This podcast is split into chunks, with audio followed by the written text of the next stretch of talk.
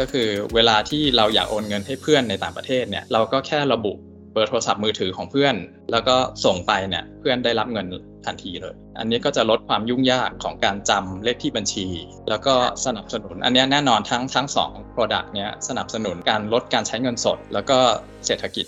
สนับสนุนเศรษฐกิจดิจิทัล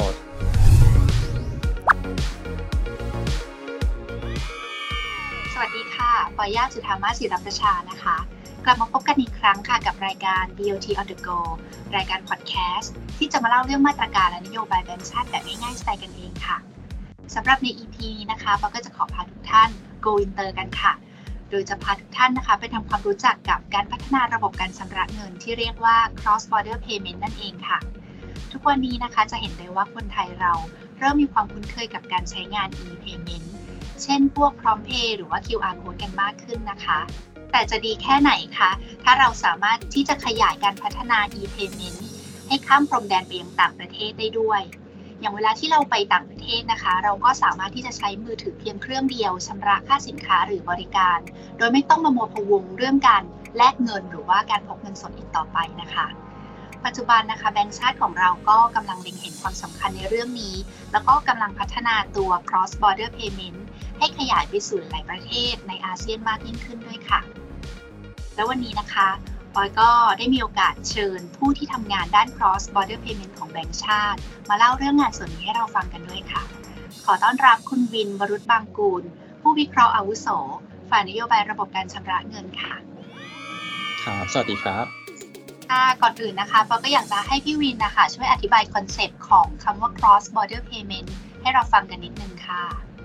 ครับอันนี้ก็อยากจะเล่าย้อนไปถึงคำว่า payment ก่อนเลย อันนี้จะเบสิกสุด ก็คือ payment เนี่ยมันก็คือเรื่องของการชำระเงิน ซึ่งอย่างที่เราคุ้นเคยกันเนี่ยมันก็อย่างเช่นเงินสด เช็ค บัตรเครดิต บัตรเดบิต หรือว่าถ้าถ้าฮิตฮิตในยุคนี้ก็จะเป็นพร้อมเพย์หรือไทย QR payment นะฮะซึ่งสิ่งเหล่านี้มันเป็นธุรกรรมหลัก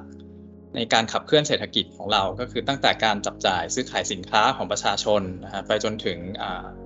ของภาคธุรกิจที่ต้องมีการชำระค่าวัตถุดิบอะไรต่างๆ ให้ซัพพลายเออร์หรือให้เจ้าหนี้รายอื่นๆนะฮะแล้วก็ประเทศที่มีระบบการชำระเงินที่มีประสิทธิภาพเนี่ยก็จะทำให้มีการหมุนเวียนของเงินเนี่ยที่รวดเร็วแล้วก็ลื่นไหล ฉะนั้นก็จะช่วยในการรองรับการเติบโตทางเศรษฐกิจ แล้วก็ให้ให้ต่อเนื่องแล้วก็ยั่งยืนนะฮะอันนี้ก็เลยอยากจะพูดต่อในเรื่องของ cross border payment คืออะไรถ้าอย่างนั้น ก็คือจะเป็นเรื่องของการใช้สื่อต่างๆ ที่เล่าไปแล้วก็คือพวกบัตรเดบิตบัตรเครดิตเนี่ยไปใช้ในต่างประเทศฉะนั้นอันเนี้ยเราก็มีการต่อขยายระบบเหล่านี้ให้ไปใช้ได้ในต่างประเทศ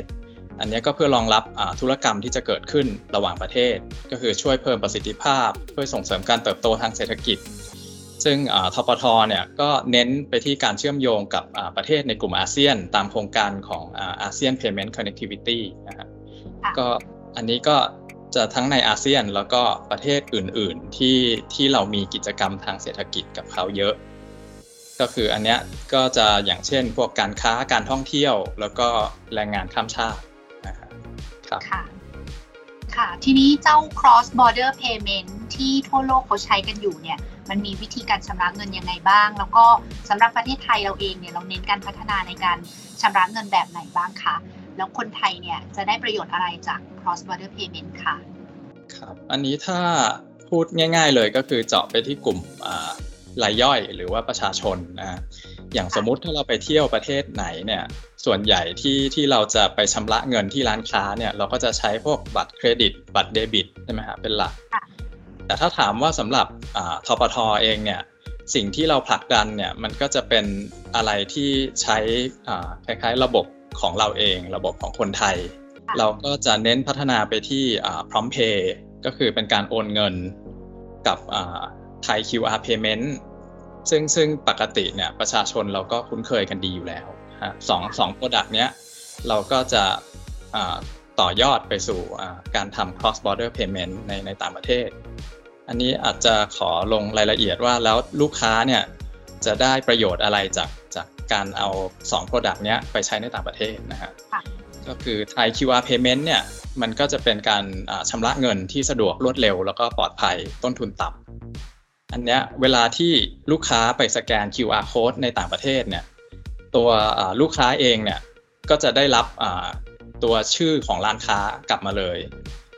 สิ่งที่เขาจะต้องกรอกอย่างมากที่สุดก็คืออพวกราคาสินค้า สมมุติไปซื้อน้ำดื่มอย่างเงี้ยราคา 10 บาท เราอาจจะต้องกรอกว่า 10 บาท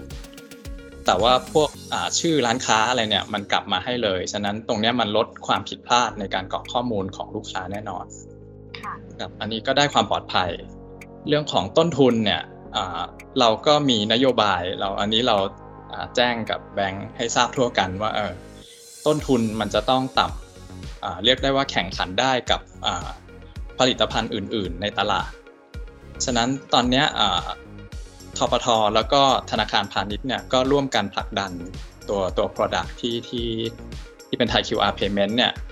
ให้ให้ลูกค้าสามารถใช้ได้ส่วนใหญ่เนี่ยก็จะไม่มีค่าค่าบริการค่าธรรมเนียมเลยด้วยซ้ำนะครับซึ่งร้านค้าเองก็ได้ประโยชน์ เพราะว่าร้านค้าเนี่ยถ้ารับบัตรเขาจะต้องมีเครื่อง EDC นะเครื่อง EDC ก็เป็นค่าใช้จ่ายที่สูงเหมือนกันแต่ ในเมื่อเขามาใช้ Thai QR payment แล้วเนี่ยมันเป็นแค่กระดาษแผ่นหนึ่งฉะนั้นเขาเหมือนกับแค่กระดาษที่ปริ้นออกมาจากเครื่องปรินเตอร์แล้วมาแปะ ก็จะแทบจะเรียกว่าไม่มีต้นทุนเลยครับอันนี้จะเป็นส่วนของเรื่องของ payment ในเรื่องของการโอนเงินไปต่างประเทศเนี่ยเราก็ใช้พร้อมเพย์ต่อยอดไปสู่ต่างประเทศ ก็คือสามารถโอนเงินแบบทันทีนะก็คือผู้รับเงินเนี่ยสามารถรับเงินได้แบบทันที แล้วก็ใช้เพียงเบอร์โทรศัพท์มือถือ ก็คือเวลาที่เราอยากโอนเงินให้เพื่อนในต่างประเทศเนี่ย เราก็แค่ระบุเบอร์โทรศัพท์มือถือของเพื่อน แล้วก็ส่งไปเนี่ยเพื่อนได้รับเงินทันทีเลย อันนี้ก็จะลดความยุ่งยากของการจำเลขที่บัญชี แล้วก็สนับสนุน อันนี้แน่นอนทั้งทั้งสอง Product เนี้ยสนับสนุนการลดการใช้เงินสด แล้วก็เศรษฐกิจสนับสนุนเศรษฐกิจดิจิทัลที่ที่เรากำลังมุ่งไปสู่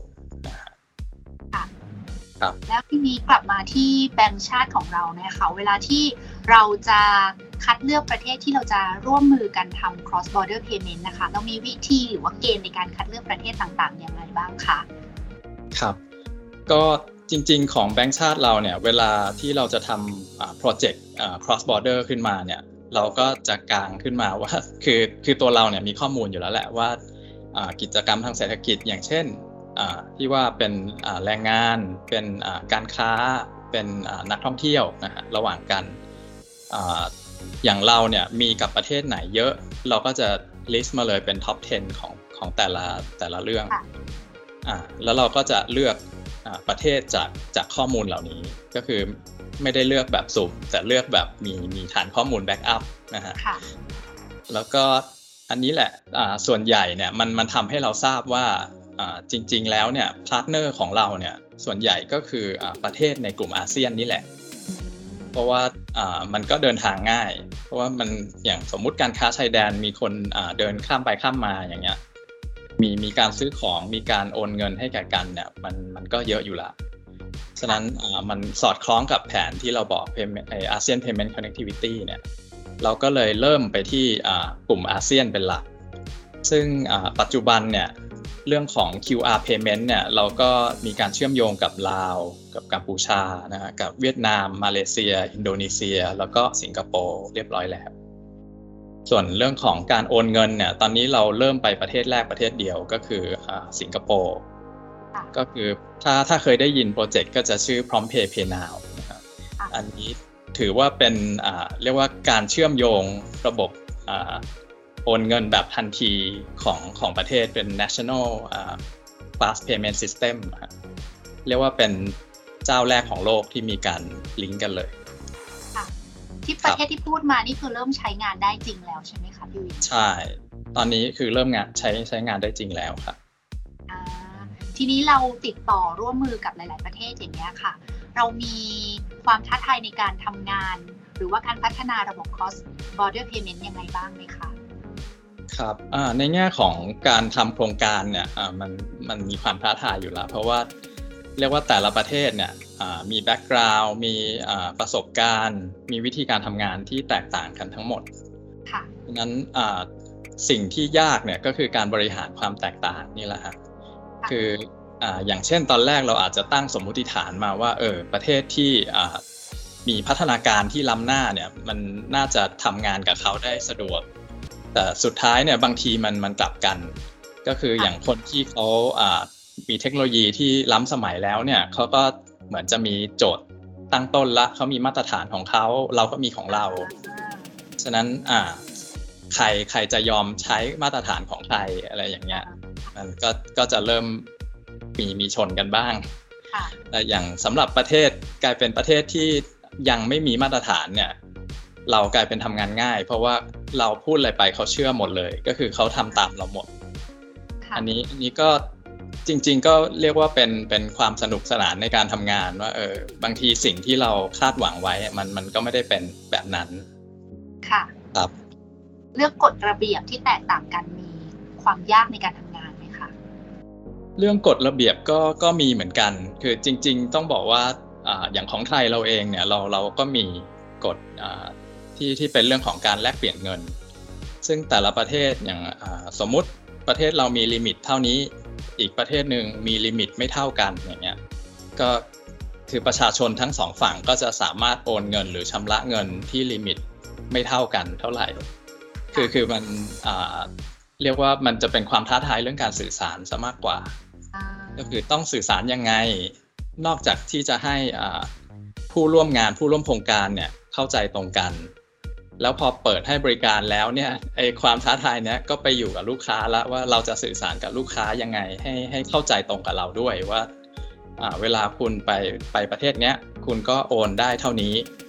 ค่ะแต่เวลาที่คุณรับเงินเนี่ยลิมิตมันมันเป็นอีกอย่างหนึ่งอะไรอย่างเงี้ยก็คิดว่า การสื่อสารเนี่ยก็ก็เป็นอีกปัจจัยที่สำคัญในการทำ cross border payment อืมค่ะ ทีนี้ถ้ากลับมาที่ตัวปัจเจกบุคคลอย่างสมมติถ้าปอยเป็นนักท่องเที่ยวอะค่ะ แล้วปอยต้องการไปเที่ยวต่างประเทศ อยากจะใช้ cross border payment อย่าง QR code อย่างเงี้ยค่ะเอ่อพี่วินจะมีการแนะนำขั้นตอนการใช้งานหรือว่าเอ่อสิ่งที่เราต้องเตรียมเป็นพื้นฐานยังไงอะไรยังไงบ้างค่ะครับ ก็สำหรับ cross border QR payment ที่ทปทผลักดันที่ว่ามีอ่า prompt pay กับ Thai QR payment เนี่ยจริง ๆ ตั้งแต่แรกเลยเราคิดเผื่ออยู่แล้วว่ามันเป็นวิธีการชำระเงินที่ลูกค้าเนี่ยมีความคุ้นเคยอยู่แล้ว ฉะนั้นเบื้องต้นเนี่ยในเรื่องของหน้าจอในเรื่องของขั้นตอนการใช้งานเนี่ยเราเชื่อว่าคนไทยเนี่ยสามารถ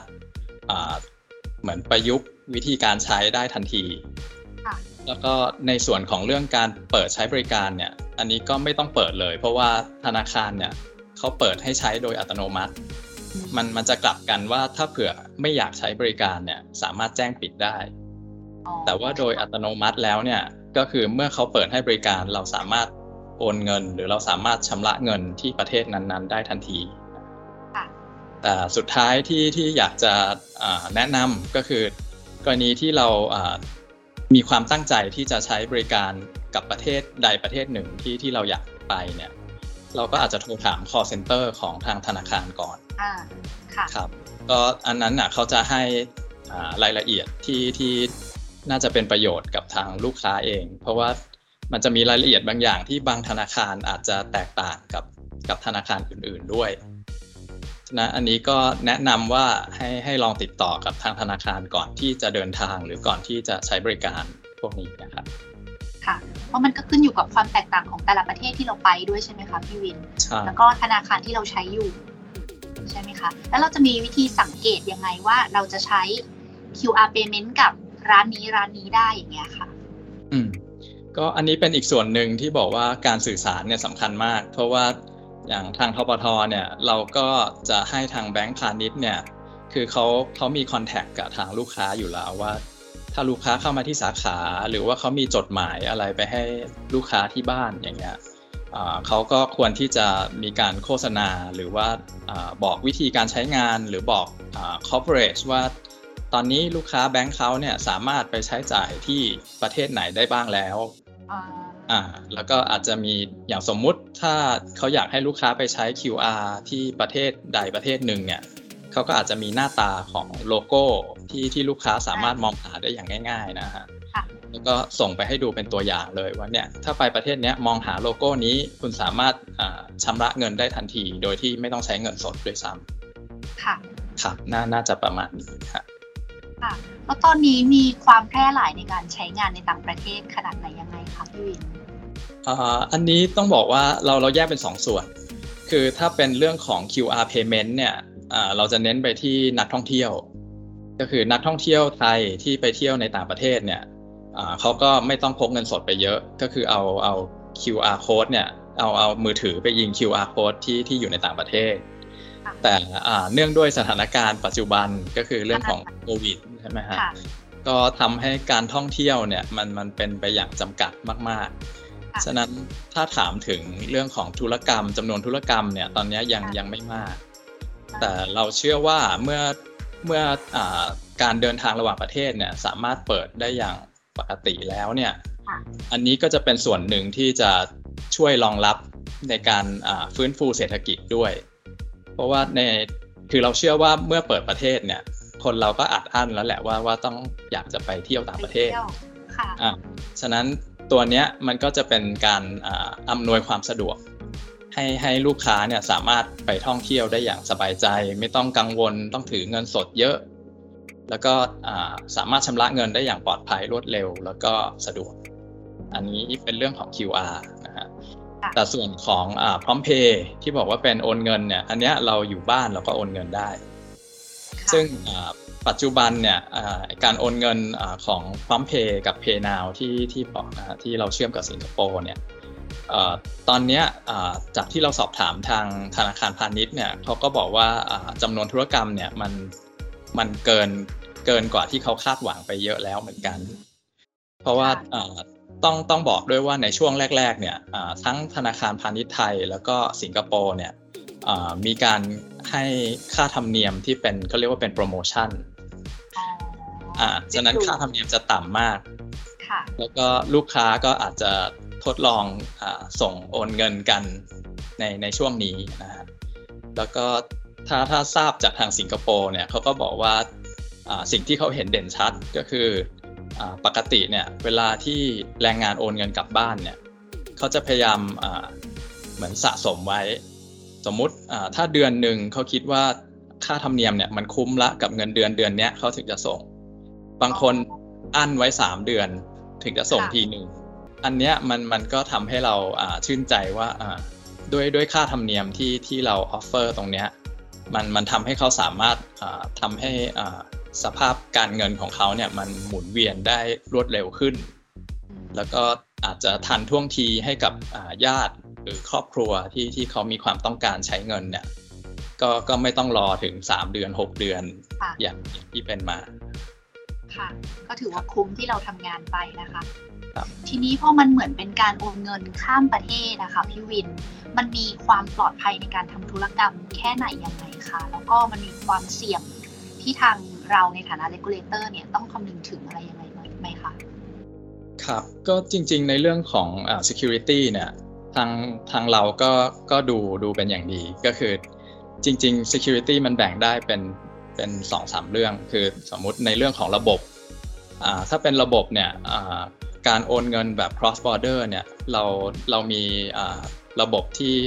รักษาความปลอดภัยเนี่ยเทียบเท่ากับธุรกรรมในประเทศ ก็คืออย่างถ้าสังเกตก็คือเวลาที่เราใช้ QR payment หรือเราใช้ prompt pay เนี่ยเวลาที่เรายิง QR code หรือเราใส่เบอร์โทรศัพท์มือถือ มันจะมีขั้นตอนอขั้นตอนหนึ่งที่ส่งชื่อของอผู้รับเงินเนี่ยกลับมาให้เราเห็น ฉะนั้นอันเนี้ยอ่าอันนี้เป็นส่วนหนึ่งที่ทำให้อ่าเรามั่นใจได้ว่าเราส่งเงินไปถูกบัญชีแน่นอนครับก่อนก่อนที่จะ confirm การการโอนอ่าอันนี้อันนี้เป็นเรื่องหนึ่ง อีกเรื่องหนึ่งอาจจะเป็นเรื่องของอ่า fraud ก็คืออ่าทางธนาคารพาณิชย์เองเนี่ยเขาก็จะมีอ่าระบบ fraud detection หรือการอ่า ตรวจจับธุรกรรมหรือว่าการเข้าถึงบัญชีที่ที่มันต้องสงสัยดังนั้นอ่าก็คือมันมันกันตั้งแต่ว่าเรามีพวก password หรือว่าถ้าปัจจุบันเนี่ยเรามีพวก facial recognition ใช่ไหมมีอ่า PIN ที่ที่เราอาจจะรู้เพียงคนเดียวอย่างเงี้ย อันนี้ก็เป็น password ตั้งแต่ตอนที่ก่อนเข้าบัญชี แต่พอเข้าถึงแม้เขาจะเข้าบัญชีไปได้เนี่ย เวลาที่เขาทำธุรกรรมเนี่ยคือทางแบงก์เองก็มีการตรวจจับคล้ายๆ กับเราเรียกว่าเป็น behavior ของของการทำรายการ คืออย่างบางทีเราอยู่กรุงเทพเราไปทำรายการกลายเป็นที่สิงคโปร์หรืออะไรอย่างเงี้ย มันก็แปลกละแบงก์เขาก็จะมีอันเนี้ยวิธีการเช็คธุรกรรมแปลกๆอย่างเงี้ยเขาก็จะช่วยอีกกรองอีกขั้นหนึ่งแล้วก็ อันนี้จะเป็นส่วนที่คล้ายคลึงในประเทศ แต่ถ้าส่วนที่เป็นข้ามประเทศที่ที่ต้องเพิ่มขึ้นมา ก็คือเรื่องของการโอนเงินเนี่ย เราต้องมีการตรวจเรื่องของการฟอกเงินอ่าค่ะแล้วก็การไปสนับสนุนการก่อการร้ายอะไรอย่างเงี้ยเราก็มีระบบการตรวจจับแบบ real-time คือถ้าเผื่อธุรกรรมเนี้ยมันเข้าข่ายเราก็เราก็จะ ban ทันที แล้วก็ suspend ไม่ให้ทำรายการ อันนี้อันนี้ก็จะเป็นภาพรวมคร่าวๆของของอ่า security ของของระบบ ซึ่งอันนี้ก็ต้องต้องบอกว่าอ่าให้ให้ความเชื่อมั่นได้ว่าอันเนี้ยเรียกว่าปลอดภัยมากๆครับค่ะก็ฟังดูปลอดภัยน่าใช้นะคะ แล้วไม่ทราบว่าแบงก์ชาติเรามีนโยบายหรือแผนการในอนาคตที่เราจะพัฒนาตัว cross border payment ต่อไปยังไงบ้างพี่ ครับ ก็สำหรับในระยะถัดไปนะฮะ ก็จากประเทศที่ที่ได้เกริ่นมาแล้วเนี่ยตอนนี้เราก็กำลังขยายกลุ่ม partner country ของเราไป ก็ในระยะต่อไปเนี่ยเราคิดว่าเราจะเพิ่มตัว cross border QR payment กับฮ่องกงนะฮะแล้วก็อินเดีย ส่วนในในด้านของการโอนเงิน ก็คือการโอนเงินเนี่ยเราจะพยายามขยายกับประเทศที่เราทำ QR payment เรียบร้อยมาแล้ว ก็ตอนนี้เราก็ วางแผนไว้ว่าจะมีมาเลเซียกับอินโดนีเซียอีก 2 ประเทศนะฮะอันนี้เป็นระยะใกล้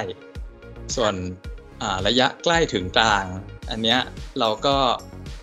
เราก็ยังพยายามผลักดัน 2 บริการนี้เป็นหลักนะฮะแต่ว่าระหว่างเนี้ยเราก็มีการศึกษา แล้วก็ติดตามอย่างต่อเนื่องว่ามันมีเทคโนโลยีใหม่ ๆ หรืออะไรที่จะเป็นประโยชน์กับผู้ใช้บริการนะฮะก็ขอให้เชื่อมั่นได้ว่า ถ้าถ้ามีเทคโนโลยีอะไรที่เป็นประโยชน์ต่อประชาชนเนี่ยเราเราจะนำมาทำแน่นอนนะครับค่ะสุดท้ายนี้ค่ะพี่วินขอขอให้พี่วินฝากทิ้งท้ายให้ผู้ฟังนิดนึงค่ะว่าอยากให้เขามาใช้งาน cross border payment กันยังไงบ้างคะครับ ก็อันนี้เนื่องจากประชาชนทุกคนนะฮะก็มีมีมีสิทธิ์ที่จะเดินทางไปต่างประเทศ หรือมีธุรกรรมกับต่างประเทศอยู่แล้วฉะนั้น จริง ๆ ก็อยากจะฝากให้ให้ติดตามโครงการต่างๆ ที่ที่แบงก์ชาติกำลังผลักดัน แล้วก็อาจจะเปิดให้บริการในเร็วๆ นี้นะฮะไม่ว่าจะเป็นช่องทางเว็บไซต์ของธปทหรือว่าเป็นโซเชียลมีเดียทาง Facebook YouTube ซึ่งเราอาจจะมีการประกาศอยู่เรื่อยๆนะฮะว่าว่าเรามีบริการกับประเทศไหนบ้างแล้วนะฮะซึ่งอันนี้มันก็จะเป็นทางเลือกใหม่สำหรับลูกค้าที่โดยเฉพาะที่จะเป็นรายย่อยนะฮะ ก็จะเป็นทางเลือกสำหรับยุคดิจิตอลที่ที่ที่เราพยายามจะไปให้ถึงตอนนี้นะครับครับขอบคุณมากค่ะ วันนี้เราก็ได้รับความรู้เรื่อง cost border payment จากพี่วินไปมากมายเลยนะคะ ต้องขอขอบคุณพี่วินนะคะ ที่มาแชร์ความรู้ดีๆ ให้เราฟังกันในวันนี้ค่ะ ค่ะพบกับรายการ BOT on the go ตอนใหม่ได้ในครั้งหน้านะคะสำหรับวันนี้นะคะปอยและพี่วินขอลาไปก่อนค่ะ สวัสดีค่ะ สวัสดีครับ